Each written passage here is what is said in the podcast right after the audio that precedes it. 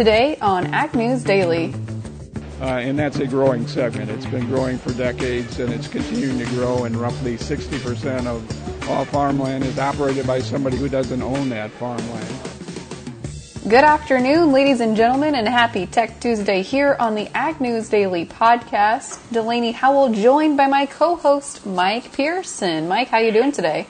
I am doing fantastic, Delaney Hall. I tell you what, I just had one of the much discussed chicken sandwiches from Popeyes, and it was good. Oh yeah, the big Popeyes versus chicken debate or Chick Fil A debate, huh? Exactly, exactly. Have not had Chick Fil A's yet, but the Popeyes one, uh, you know, apparently in Chicago, some guy stabbed another guy over it. Oh, that good. Wow. But uh, it was uh, pretty tasty. You know, they they took a took some Yardbird and made her taste pretty darn good. well, people will probably be enjoying some Yardbird later this week with Thanksgiving celebrations right around the corner. Absolutely, which is why we are only going to be on the air tomorrow. We'll be taking a break Thursday and Friday of this week. So, Delaney, let's get to the news. What is some of the headlines that you're watching? well, Mike, I think we ought to kick it off here with the corn harvest and soybean harvest reports that came out yesterday afternoon. According to USDA's latest crop progress report, we have seen about 85% of the nation's corn crop harvested, with North Dakota really the state that is furthest behind with only 30% of their corn crop harvest complete, followed by Michigan at 56% and Wisconsin at 57%. But I states on average have an 86% completion rate. And I don't have soybean harvest numbers up in front of me, but I'm assuming they're done or pretty close to done. Yeah, yeah. The soybean harvest uh, moved up only three percent this last week. It finished up at ninety-four percent. And let's see, one of the big states that are jumping out. Um, Michigan and Wisconsin are the slowest. They're currently at 80 and 82 percent harvested, versus their five-year average at 94 and 97 percent. And it's kind of terrible. Michigan and Wisconsin are two of the states that are supposed to be impacted by this heavy snowstorm event that is uh, kind of uh, gearing up right now over uh, Nebraska, Delaney.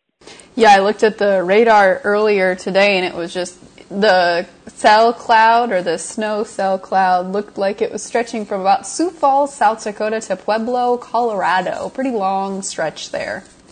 Yeah, very long stretch. It looks like you might be getting some rain right now, Delaney. Not yet. I just looked out my window. Not yet, but it, it's getting pretty dark outside, so. Well, I think it's coming. I think this is a big snowstorm that's going to really hamper the remainder of harvest, particularly across that hard hit area of southeast South Dakota. Yes. Uh, folks that got crops in last spring are really struggling to get crops out, as we talked about earlier, I guess yesterday. Yes, indeed, Mike. But uh, that's part of the news going on this week. I actually have quite a bit of news related mostly to trade today, and I want to kick it off with another headline I saw that came across our inboxes late yesterday afternoon. And looking at U.S. sugar, we discussed on the podcast, I believe it was last week or two weeks ago, that the U.S. is kind of gearing up to be in maybe a sugar deficit here, and there were rumors that Mexico would be the one to fill that shortage, and it does appear that the USDA has confirmed the imports of an additional 100,000 tons of refined Mexican sugar to compensate for those shortages in U.S. production. So you shouldn't see your sugar prices change too much at the grocery store now that we have the ability to um, make up for some of those losses. But really, like like you've said before, Mike, it's because of this year's crazy weather patterns that so many folks, primarily in the Red River Valley in North Dakota and Minnesota, have not been able to get out their full sugar beet harvest. Yeah, yeah. I was talking to to Don Wick of the Red River Farm Network earlier today on this week in agribusiness. We taped a little earlier than usual because of the Thanksgiving holiday, and he was saying, I mean, this is this is devastating for a lot of uh, North Dakota producers in particular who had to leave as much as 30% of their uh, sugar beets out in the fields and they're just out there rotting. What does rotten sugar beet smell like? Or what does that well, look like? You know, they're underground, so I imagine that uh, as cold as it's been, they might be okay, smell wise. Okay. Oh, that's true. I guess that they are underground. You're right. I've never really seen a sugar beet in real life. I don't think I've just seen pictures. It's like you buried a football. Got it. Um, I've got some trade news. While we're on that topic, the EU plans to allow more beef imports into those countries. We talked about this a couple, oh gosh, it's probably been two months ago. This was initially discussed, but uh, now it has officially been backed by EU lawmakers, and uh, they expect this to you know, kind of make things a little bit easier in negotiations between President Donald Trump, who wants to put a tariff on European Union made cars, and the EU. Basically, the International Trade Committee of the EU voted 26 to 7 for an agreement that will see U.S. farmers take up the majority of an existing 45,000 ton allotment. Before, we just had a small sliver of it, and the rest was split between uh, Canada, Australia, I forget the other countries but uh, uh, Argentina, maybe in Brazil. And now we get the bulk of that 45,000 tons, which should help beef exports um, ship over there across the pond. Well, that is good news for beef exports, but I have some not so great news for soybean exports. According to traders on Monday, Chinese buyers scooped up at least 20 different cargoes of Brazilian soybeans last week due to the uncertainty remaining in the U.S. Chinese trade deal. And so we've seen them purchase about 30 cargoes here over the last couple of weeks. Uh, the purchases were for delivery when the new harvest hits the market early next year, and some cargoes are also booked. Were also booked between the U.S. and Argentina. So we're actually seeing some pickup there, heading U.S. soybeans heading to Argentina, but it does seem that China continues to turn to those two countries to buy U.S. soybeans as opposed to the U.S. Yes, it does. You know, and it, I think that still a big difference is the currency valuations of those South American countries just make them a little bit more competitive. Although today we definitely got more competitive with the drop in soybean prices. That we did, Mike. That we did. And uh, well, oh, go ahead, Delaney. Well, I was just going to say the other thing. I thought this was interesting. We saw a new analysis put together by Iowa State University economist Dermot Hayes. We've had on the podcast before. He was drafted by the National Pork Producers Council to put together this economic analysis to look at specifically the pork industry and how that could be affected in a positive way once a U.S. Chinese agreement is reached. He okay. said this analysis showed that once a trade agreement is reached and it eliminates the Chinese current 72% tariffs on U.S. pork, we could see the trade deficit drop by nearly 6% and generate about 184,000 new American jobs over the next decade. Oh, wow. Well, yeah. that would be some good news. That would be. Well, we got news out of Canada that is not such great news for um, a lot of folks who are trying to put their fertilizer plants in place. We spoke yesterday about the strike going on on Canadian National uh, Railways. Uh, with their yard workers and conductors going on strike demanding better working environments.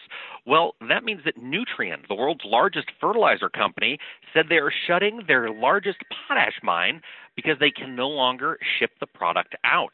Um, they export this potash from a terminal on the East Coast through their joint through a jointly owned logistics company called Can Potex.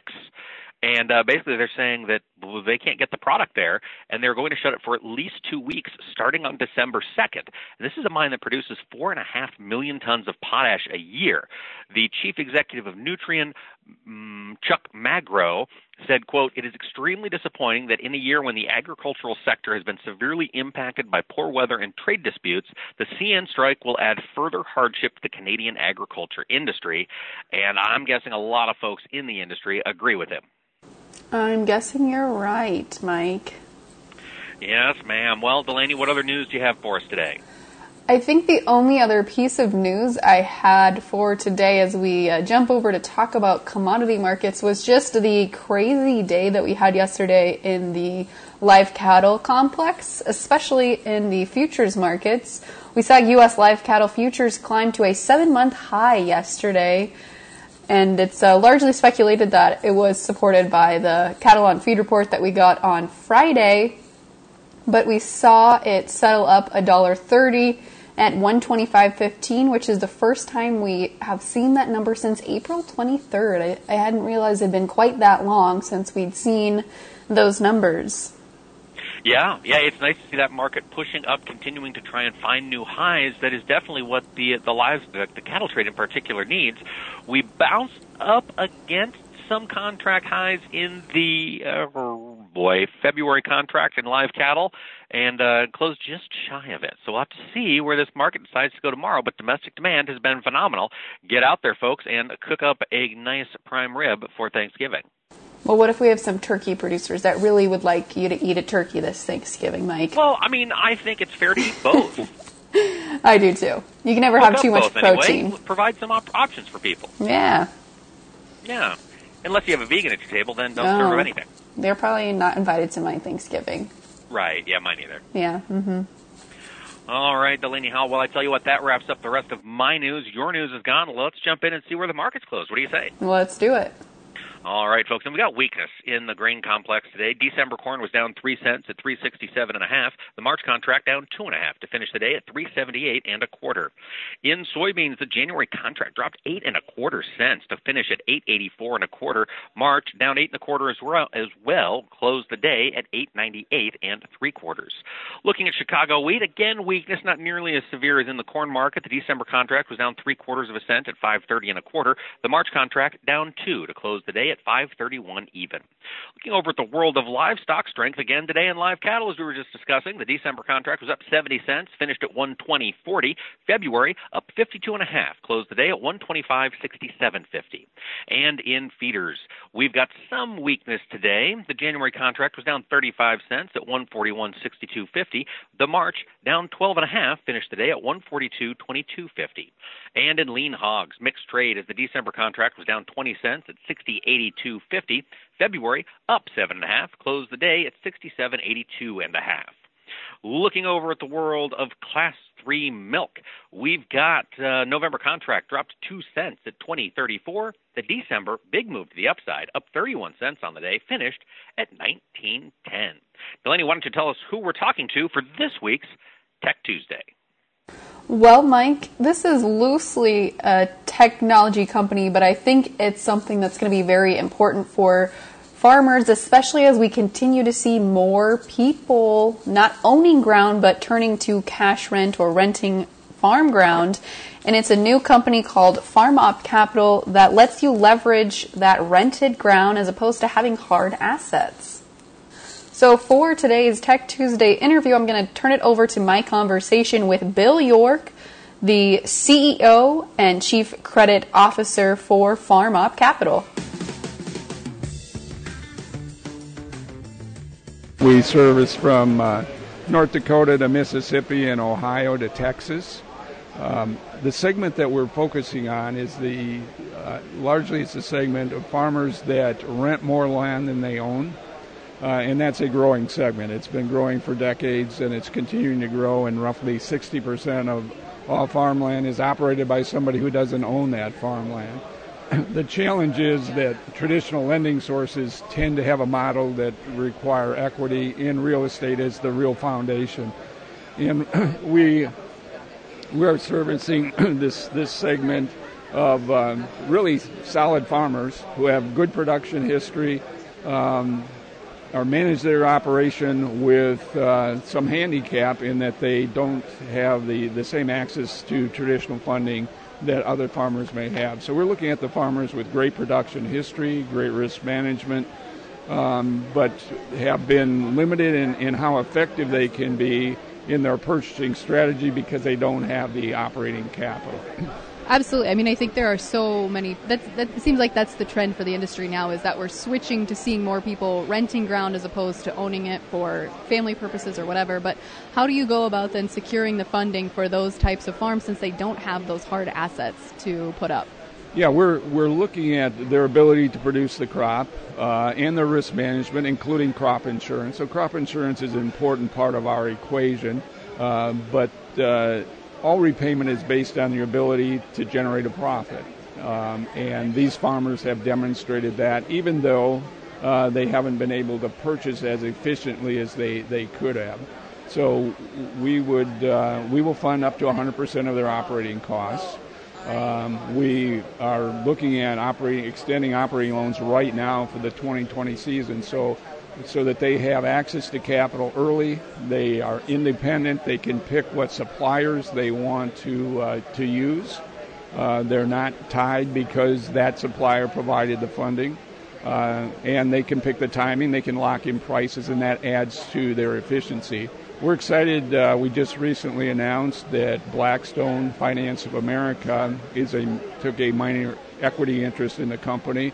Uh, so very strong, you know, obviously equity uh, uh, investment company that's looking at this segment. It's it, as it's going to grow, and one that uh, um, really can expand um, because of the uh, availability of additional capital. So, pardon my bluntness, but are you betting on blue sky and these farmers in this case? Um, well, we're looking. These farmers, their their scale is increasing. Uh, their you know part of their model requires them to get more efficient. Part of more being more efficient is to be, to rent more land uh, and uh, they're not forced in the traditional uh, farm structure. They would, you know, take their excess capital and buy land, which you know for that for those farmers that that model it works very well. That's what they want to do, and that that is fine. Uh, but more and more, today's farmer is not following that model. It's a slow model to build, you know, to build equity, uh, and uh, there's little question that this segment will, will continue to grow. Uh, and we're, we're excited about serving this segment, and we're focused only on the operating loan. So there's great traditional lending sources that will continue to, you know, whether that's the farm credit system, ag banks, uh, to provide funding for their chattel, you know, their equipment, for their real estate and so forth. Uh, we feel that we fit this segment very well and partner with the existing farm uh, funding structure that's there. Are interest rates and things like that comparable to other lenders? Yeah, you know, our interest rates vary as as all lender interest rates vary, and, and for uh, considerable risk, we're we're very competitive from an interest rate standpoint. So, switching tracks a little bit here, tell me about the geographic footprint that you guys cover and how you meet the needs of those producers in those areas. Yeah, we're, um, uh, and maybe a little, to backtrack a little bit my history, uh, I've, I've 40 years in funding in, in uh, uh, primarily with the Farm Credit System. I just recently retired as the CEO of Agribank, which is the 15 states in the, in the Midwest. So we've, we've added a few more states from that, that footprint. Uh, and clearly, uh, as we look at crops um, and we look at operating needs, this you know segment of the country is, is probably the one that has the most demand right now. So we're we're, we're staying with annual crops and providing funding sources there. Um, so um, you know certainly corn, soybeans wheat has been our, our foundation in the first year, but cotton, rice, and, and other crops we're adding uh, right now. So, Bill, a lot of normal or traditional lenders like Farm Credit Services or your local bank or whatever, those those people are taking a very hands-on approach with the people that they're lending to. How does FarmOp compare to that? Yeah, I think it's important to uh, to understand the operation of the of the farm. Uh, we want to stay involved but not intrusive. We're looking at their technology and leveraging technology to to monitor, uh, not really monitor, to, but to give feedback to us on how the operation is going. So uh, we require field boundaries for all the loans that we make. Uh, so we'll be able to see their crop plans. We'll be able to see what's event, what is planted. Uh, we'll also use the field boundaries to uh, monitor the crop uh, from a satellite standpoint so that we can see if there's there's challenges going on. Uh, the, farmer will obviously know that as well, so we can have early discussions about how to manage the crop, the marketing going forward. So uh, that's an important part of what we do. Uh, we're not a technology company, but we do leverage existing technology, and it's an important part of our value proposition. And I think one other important piece to note is that you worked very closely within the traditional lending firms for a long time, so it's not like you're just coming into this willy nilly. Yeah, I, I spent 25 years with the Farm Credit System, most recently as the CEO of AgriBank and the chairman of the Systems Risk Management Committee. So I was directly involved in setting, you know, underwriting standards for the Farm Credit System, and I have great uh, respect for the Farm Credit System. They do a great job in what they're doing. We're just uh, positioned a little bit differently to supplement uh, specifically for this segment of farmer uh, so that we can, the farmers can be successful and we could co- collectively be successful, uh, whether that's, you know, the farm credit system, obviously the farmer, you know, the, you know, the producer out there, uh, and we think Farm Op Capital can provide an important tool as, as well. So you you keep mentioning here just the that you see that this is the way that the industry is changing to maybe needing a model like this. Do you see the more mainstream groups like Farm Credit Systems or any of those folks switching to this type of model in the near future? Yeah, it's hard to say where the where the future is going. Uh, I would say that uh, uh, this you know this advance rate, this creativity um, creates some concerns for traditional regulators as well as the companies themselves. Uh, so I think as it's demonstrated uh, to be successful, and I have no doubt about that, uh, that, that there will be uh, others that you know determine you know competition is always is good and, and so forth, but uh, I think the uh, the historic historic performance of traditional banks and the farm credit system to provide that hard collateral lending has been very good. It's a very good foundation, but the operating loans, especially for the operations of the scale we're talking about and the rented land versus own, uh, makes it very difficult for them to to be, participate in this marketplace and quite frankly, there's many of them that, that are excited to have uh, another lender step in to take this component of the risk. And just this year in particular has been a really unusual one with wet weather. We're in the continued trade difficulties with multiple nations. Uh, do you see that changing the way that you're working with producers this year or will in the future? Well, I think, yeah, this year provided a, a, a number of uh, opportunities to take a look at some of the stresses that, that could be impacted on our farmers, and it helped uh, us evaluate the model that we that we have. Um, but I do think that there are, uh, you know, the effective farmer is going to, number one, be efficient. They're going to have risk mitigation strategies in place, and that's one of the things that we're looking at. Uh, whether that's crop insurance, whether that's a, an effective marketing plan. Those are all things that, that we look at and are important for us in terms of our underwrite. So the tools will continue to evolve, the technology will continue to evolve. Uh, the lenders will need to stay current with that to be able to provide the, the capital needs for the farmers, especially in this segment, uh, which you know they don't have a huge uh, pile of assets that they can rely on for additional collateral. And you mentioned that you were already gearing up for the 2020 year. How can producers that are listening find applications or find somebody else that can explain a little bit more to them if they've got questions? Yeah, if you go to Farm Op Capital, F A R M O P, uh, excuse me, farmop.com, um, you can, uh, you know, what, you know, somebody will get back to you. We have regional uh, sales managers that can have the conversation and talk about how we may fit in, in your operation uh, what we're looking for in order to move forward. I would say that we're funding now for the 2020 crop year, uh, so it's important to get uh, to get started and to get uh, get approved so that you can have the capital you need on a timely basis to, to really optimize your operation. Oh, Bill, thank you so much for filling us in about Farm Op Capital. Well, thank you very much. Appreciate the opportunity to visit. Well, again, a big thank you there to Bill. It was great to connect with him down at the National Association of Farm Broadcasters Convention. But, folks, if you want to connect with us over the next couple of days or anytime, really, you can find us on social media at Ag News Daily on Facebook, Twitter, and Instagram, or you can go back and listen to any of our past episodes. AgNewsDaily.com will take you right there to what you want to hear. Mike, with that, should we let the people go? Let's let them go.